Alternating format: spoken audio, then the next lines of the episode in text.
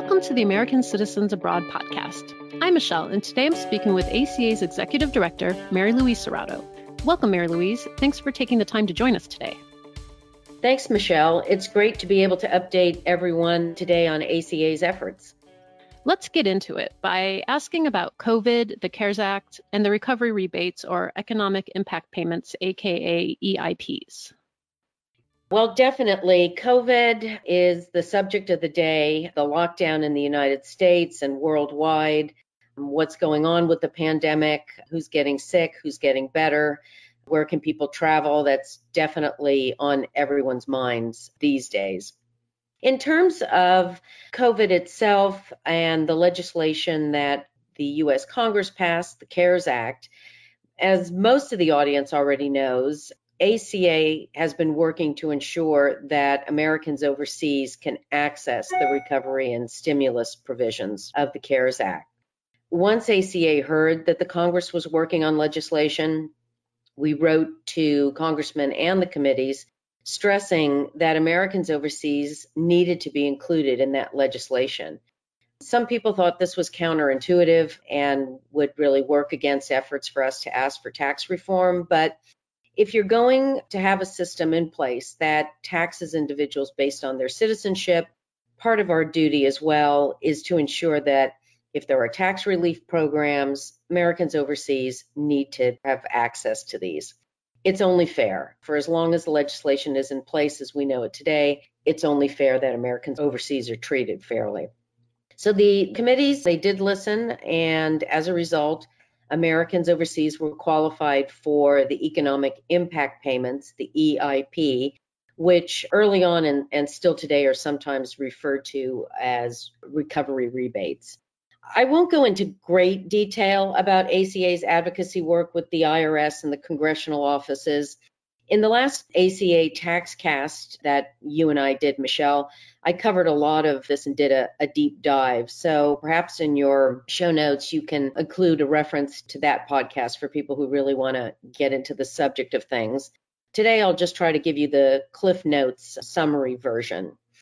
Essentially, once the legislation, the CARES Act legislation was passed and Americans overseas were included, we went out and contacted the IRS, the Treasury, and congressional offices, and we educated them on the fact that there was going to have to be special consideration for Americans overseas in how the CARES Act would be administered.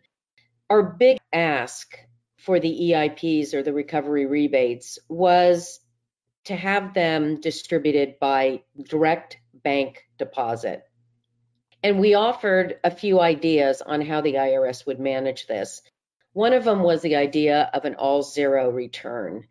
And this was something that early on in the CARES Act, I think committees were considering. It was something that was used in 2008 when that stimulus program was put into place. And essentially, it would have been a filing where an individual doesn't include any tax information. So the all zero, but simply is able to provide physical address information if they want the check mailed or bank direct deposit information. Unfortunately, the IRS and Treasury decided not to pick up on the all zero return. And as many people know, they implemented the Get My Payment tool. And this was the online tool that had a pretty bumpy uh, takeoff for everyone, not just for Americans overseas. For us, our big issue for over three weeks was the foreign address problem. Individuals could not input their foreign addresses. The tool, however, it was formatted, wasn't accepting them and was essentially kicking those people out or sending them an error message. We worked very closely with the IRS to let them know about the problem. And they did fix the problem, but unfortunately, like I said, it took them about three weeks. And at that point, they had put a firm deadline in for when bank deposit information could be inputted in the system. So it left Americans overseas with only three days to get that information into the Get My Payment tool. And of course, the issue of needing to have a US bank account and the inability of the IRS to make deposits into a foreign bank account, unless, of course, you were receiving Social Security benefits. For those individuals, the IRS is processing the EIP payments using the information on file for their receipt of their Social Security benefits. And Social Security can make deposits into foreign bank accounts. Social Security recipients don't need to provide the IRS with any additional information, as the IRS will work with what is on file with Social Security. We have had people ask, well, why is it that Social Security benefits can be made into a foreign bank account, but the IRS cannot make tax refunds or these EIP payments into a foreign bank account.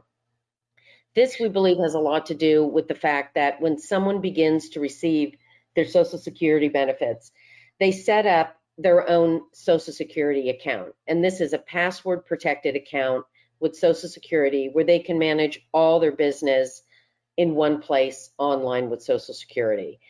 This type of system is not mirrored for taxpayers in the same fashion. It probably should be.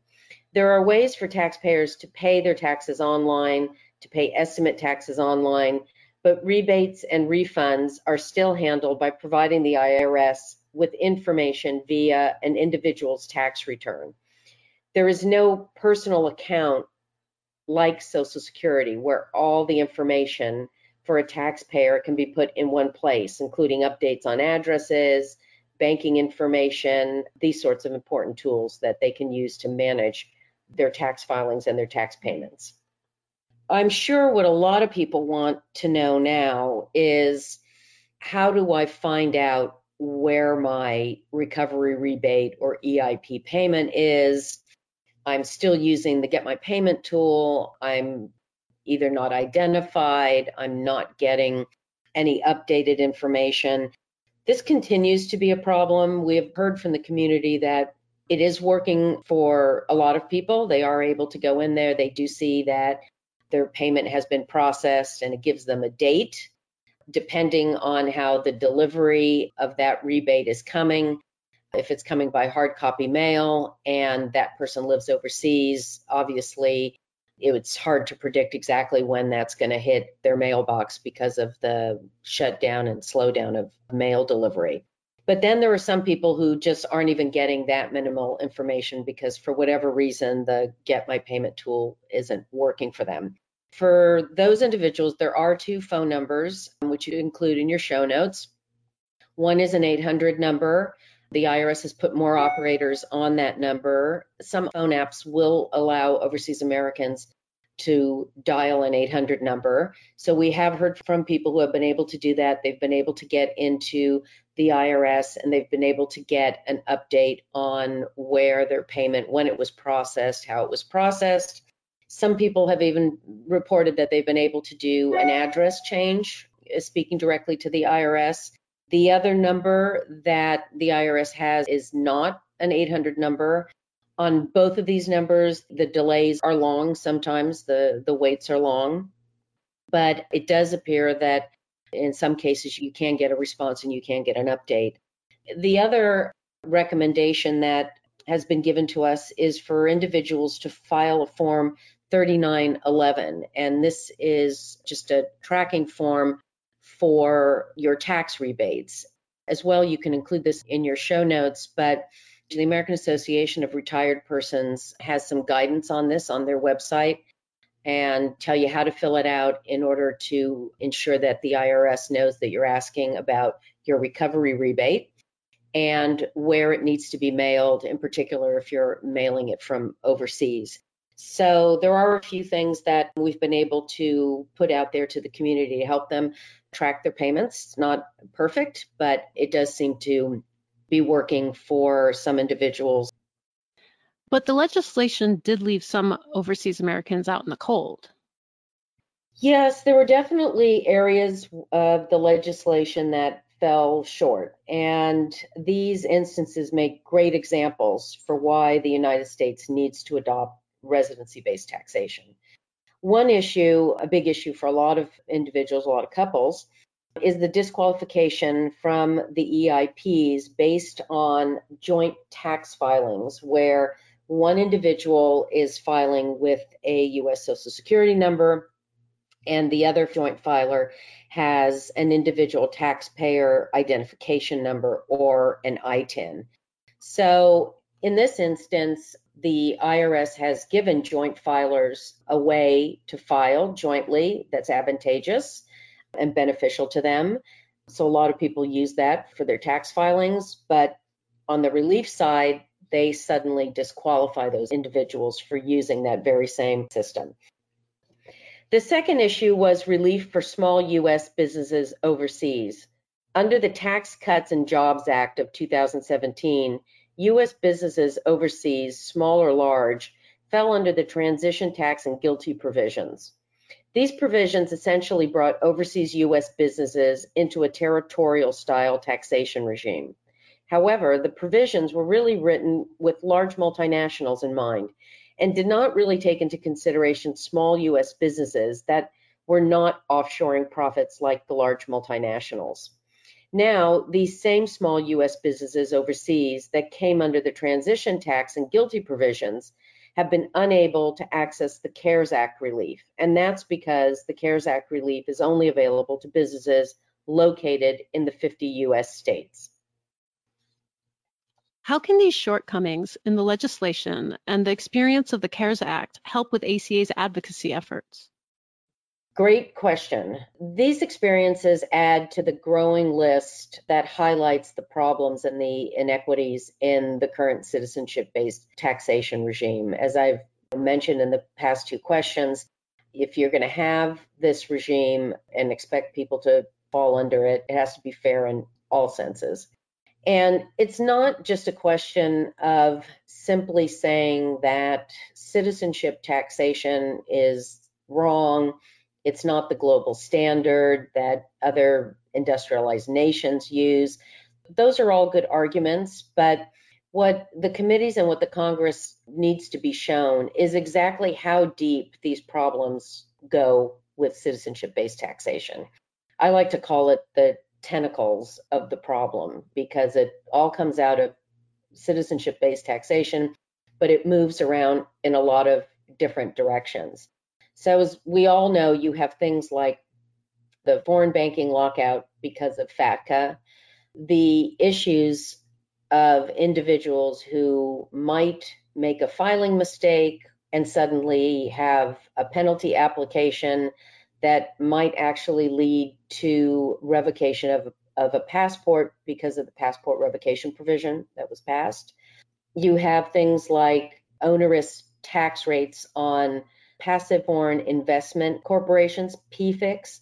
A lot of foreign investments, a lot of investments that Americans overseas might do in, in other quote unquote foreign investments are viewed as PFICs by the IRS, and therefore the tax rate on those, because it's an American who holds them, is very onerous. And on the foreign side, it might be a great local investment and might be something someone you know really needs to do in their local jurisdiction. But then on the U.S. side, it has a real negative implication. Also, the assessment, the 3.8% capital gains tax that funds the Affordable Care Act when individuals overseas can't access the Affordable Care Act. So, the CARES experience adds to this list, and it's getting longer and longer. Highlighting the problem in this way to Congress is much more effective than simply advocating for tax reform because it's the right thing to do because this really puts it out there in, in black and white what the problems are and what people are dealing with. And what will ACA do in a practical way with all this knowledge? First of all, we are making the offices in Congress aware of the CARES Act experiences and the problems in writing and by direct contact. As you know, since launching ACA's Tax Fairness for Americans Abroad, an idea worth fighting for writing campaign last year, we have been building up ever greater support in offices for RBT. Even before the writing campaign, ACA had cultivated supporters in Congress and on the tax writing committees. on both sides of the aisle for residence based taxation. ACA was also the first organization to put pen to paper and outline using our side by side comparative showing where changes in the current citizenship based taxation, or CBT, needed to be made to move to a residence based or RBT style legislation. ACA also funded research through our sister organization, ACA Global Foundation, which is the educational and fundraising organization of ACA. And that research provided offices with data on the income and investment makeup of the overseas community. This data was beneficial to Congressman Holding's office in the development of his legislation, the Tax Fairness for Americans Abroad Act. And as a matter of fact, last week, ACA issued two communications one to the National Taxpayer Advocate and another to the IRS and Treasury. The National Taxpayer Advocate is the watchdog of the IRS and works on behalf of taxpayers. Under the previous National Taxpayer Advocate, Nina Olson, who retired last year, the National Taxpayer Advocate was very supportive of the issues and problems of U.S. taxpayers overseas. ACA has been in contact with the new National Taxpayer Advocate, Erin Collins, and her staff these last few months, advocating for tax reform for Americans overseas. And in our recent letter, we highlighted the problems in administering the CARES Act as another reason RBT is needed. However, must be remembered that the National Taxpayer Advocate does not write tax legislation and can only advise the Congress and be supportive of our issues which we believe the National Taxpayer Advocate will continue to do. We also wrote to the IRS and Treasury reiterating the need for a de minimis ruling to take out small U.S. businesses from under the transition tax and GILTI provisions. Again, stressing that residence based taxation is the ultimate corrective treatment for these problems. But in the interim, they should just remove small U.S. businesses from those provisions. And what is the status of Congressman Holding's legislation? We hear he's leaving office at the end of this year. Does that mean that his legislative work will stop?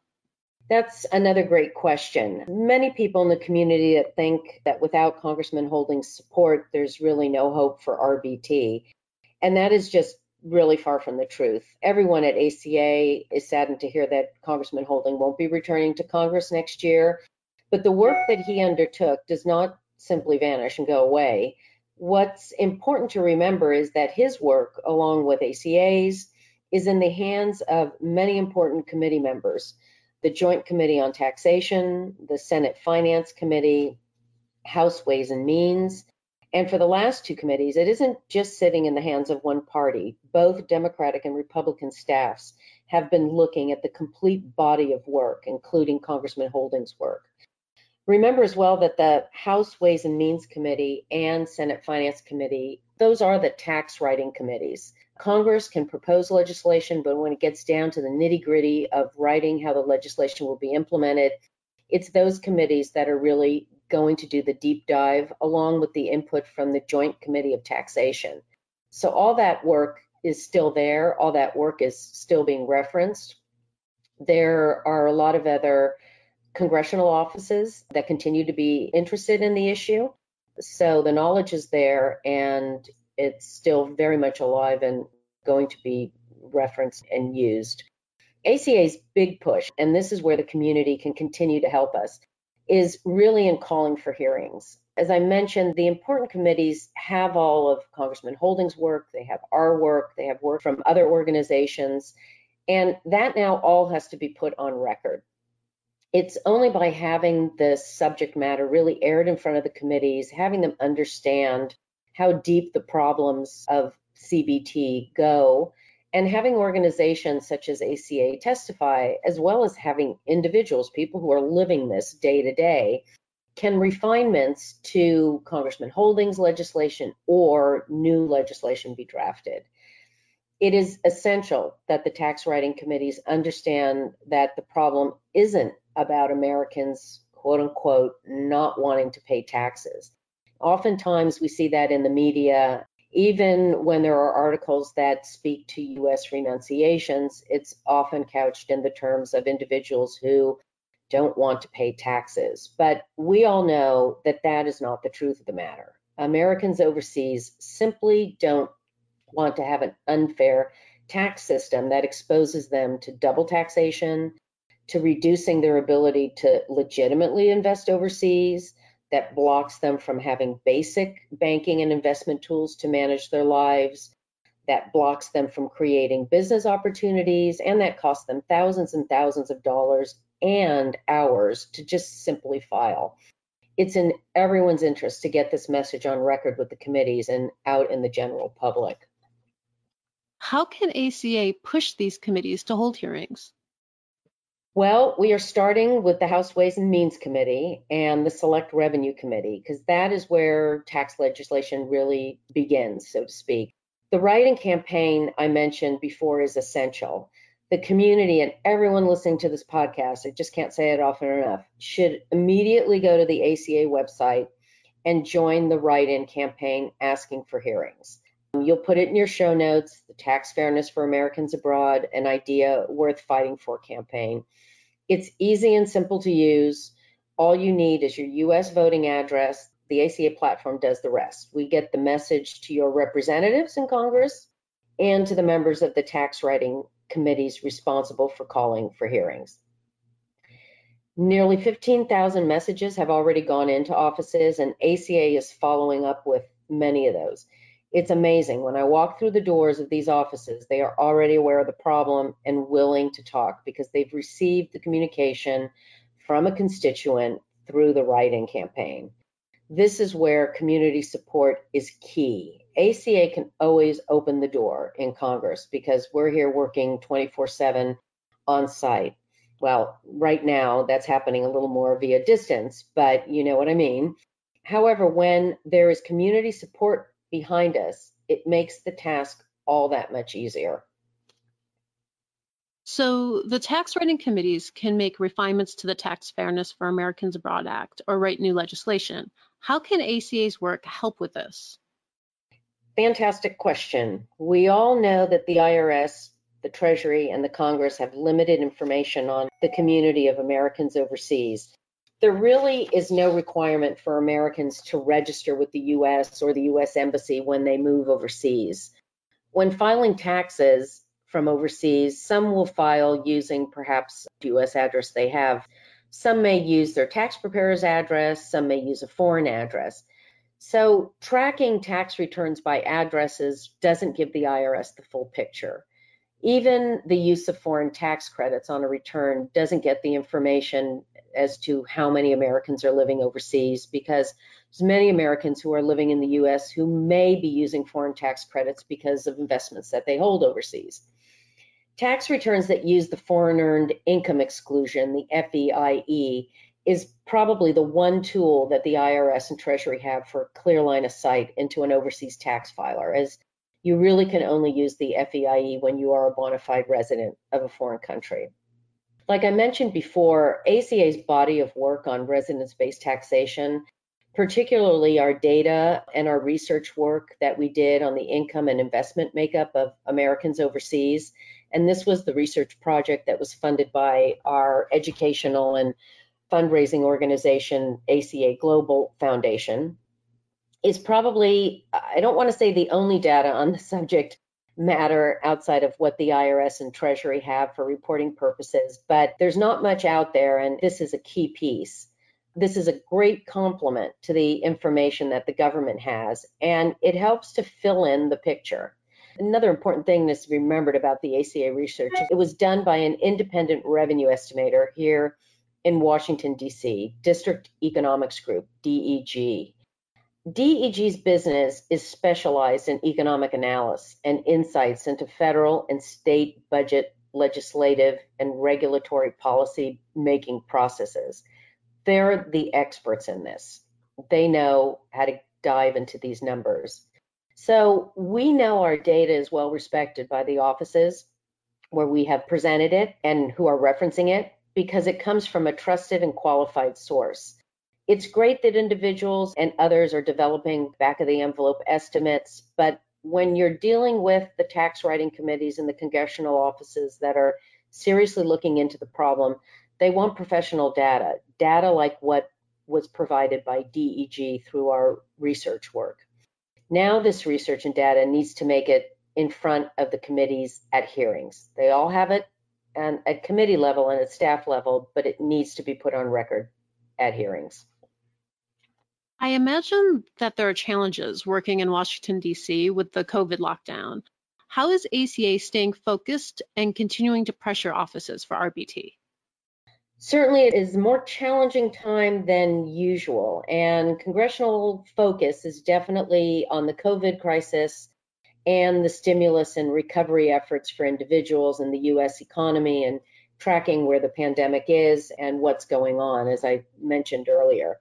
ACA is really lucky because over the years we have built great direct lines of communication into many of the offices that we've been meeting with. So we are still pushing our efforts and the RBT agenda. We are also keeping in contact with the IRS and the Treasury over the past months with COVID, we have actually been dialoguing fairly directly with the IRS. As the government offices slowly begin to open up, ACA will be back walking the halls and making meetings.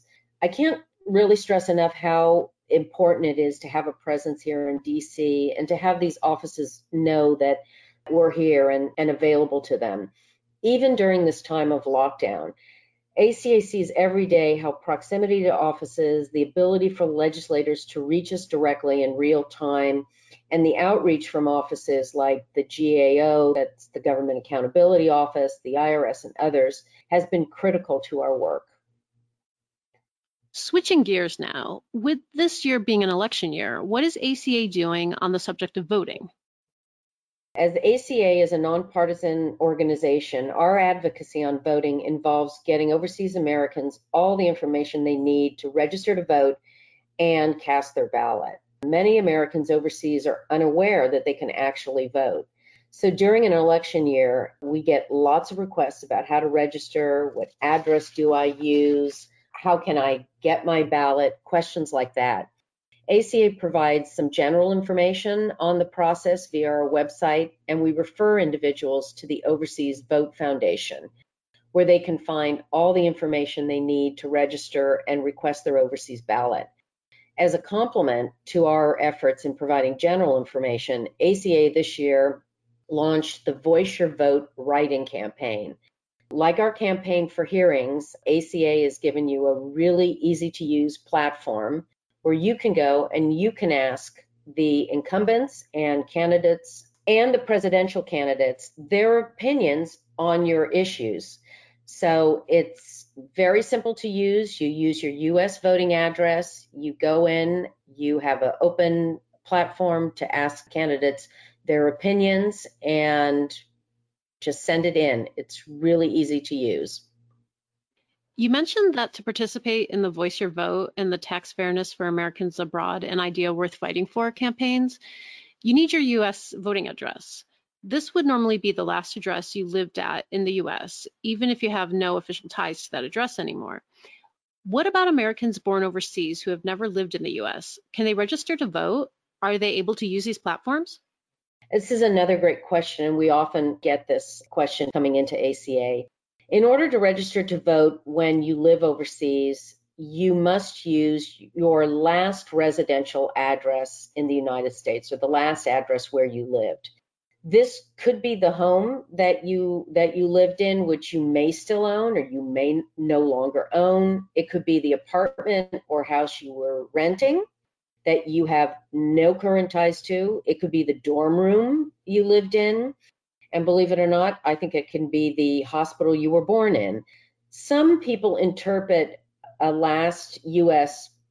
residential address to mean that you have had to live some substantial extended time in the United States. We often hear from individuals who were born in the US but left when they were like six weeks old. Well, they still qualify because they did live in the United States for those six weeks. So whatever address they can link to those six weeks as a residential address, that would be their US voting address. It becomes more complicated for the individuals who were born overseas and never resided or never came back to the US, even to reside, reside for some extended period. The individuals you mentioned in your question. There are 37 states that have passed legislation that allows citizens born overseas who never resided in the US to claim a parent's voting residence. I won't list them here, but you can provide them in your show notes. It's unfortunate that not all 50 states allow this, but this is policy that is regulated at a state level. ACA recommends that individuals check out the Overseas Vote Foundation website as they have a wealth of knowledge. Can you tell us about any other initiatives ACA is working on and any other final thoughts? As I mentioned before, ACA is keeping our focus on RBT and continuing to support efforts that I mentioned earlier in the podcast. We are also looking to partner with organizations and individuals that are also advocating and lobbying for tax reform. These are organizations that are specifically interested in tax reform and advocate, but also conduct research. There are the American Chambers of Commerce that are interested in this subject matter because of the Americans they employ overseas, for example. We are going to be doing more outreach to these groups and build support. ACA is also doing more to get our name out into the community of Americans overseas and into the community of potential Americans overseas, individuals who are considering relocating overseas. ACA can be a great resource for those considering a move because we can educate them on some of the issues they should be aware of and how to prepare themselves and make themselves aware of some of our resources, like the ACA member SDFCU account and the ACA tax directory. Something to keep in mind about the tax directory is that for many Americans overseas, they still need tax investment and legal professionals because they are still managing investments in the US. A move to RBT does not change how US based investments are taxed. Those will still be taxed by the US. Many of our members have come to us asking for these professional resources because they have things they still want to keep in the United States, investments that they are still managing in the United States, and they need help for those. We are also participating in webinars to get ACA's advocacy work out to the public. We participated in two webinars in May and June for the European market, and we will be participating in one on July 22nd for the London UK market. The webinar is hosted by Dunhill Financial, and they have asked ACA to join the webinar to speak about our advocacy work for residence based taxation. Believe it or not, many in the tax and investment community support the adoption of residence based taxation. Check our website to sign up for that webinar. We will also be participating in another European webinar later this year in September, we think. So check our website for updates on that. Lastly, we are looking forward to post COVID when we can start traveling internationally again so that ACA can host our traditional on site town hall evenings in London and in Switzerland and in some other new markets. For right now, unfortunately, these are all TBD until we know more about international travel. So check back on our website for updates on all of this. Finally, we're seeing really good engagement with our current writing campaigns. As I mentioned before, the campaigns on the call for hearings for tax reform and on voting. So we're looking into expanding those and adding more campaign platforms. So we're really busy, we're doing a lot. But the important thing for this audience is don't forget to support our efforts. Join ACA, support our efforts, donate to our efforts, check out our website to see all the work that we're doing. And become part of the change. Thank you, Marylouise, for taking the time to chat today. The American Citizens Abroad podcast is a monthly podcast that is published the second Tuesday of each month. It is edited and produced by me, Michelle, and is a product of American Citizens Abroad. You can find us on Twitter at ACA underscore podcast, on Facebook at American Citizens Abroad podcast, or you can email us at podcast at americansabroad.org. Remember, give us a good rating on Apple Podcasts so other Americans living abroad can find us.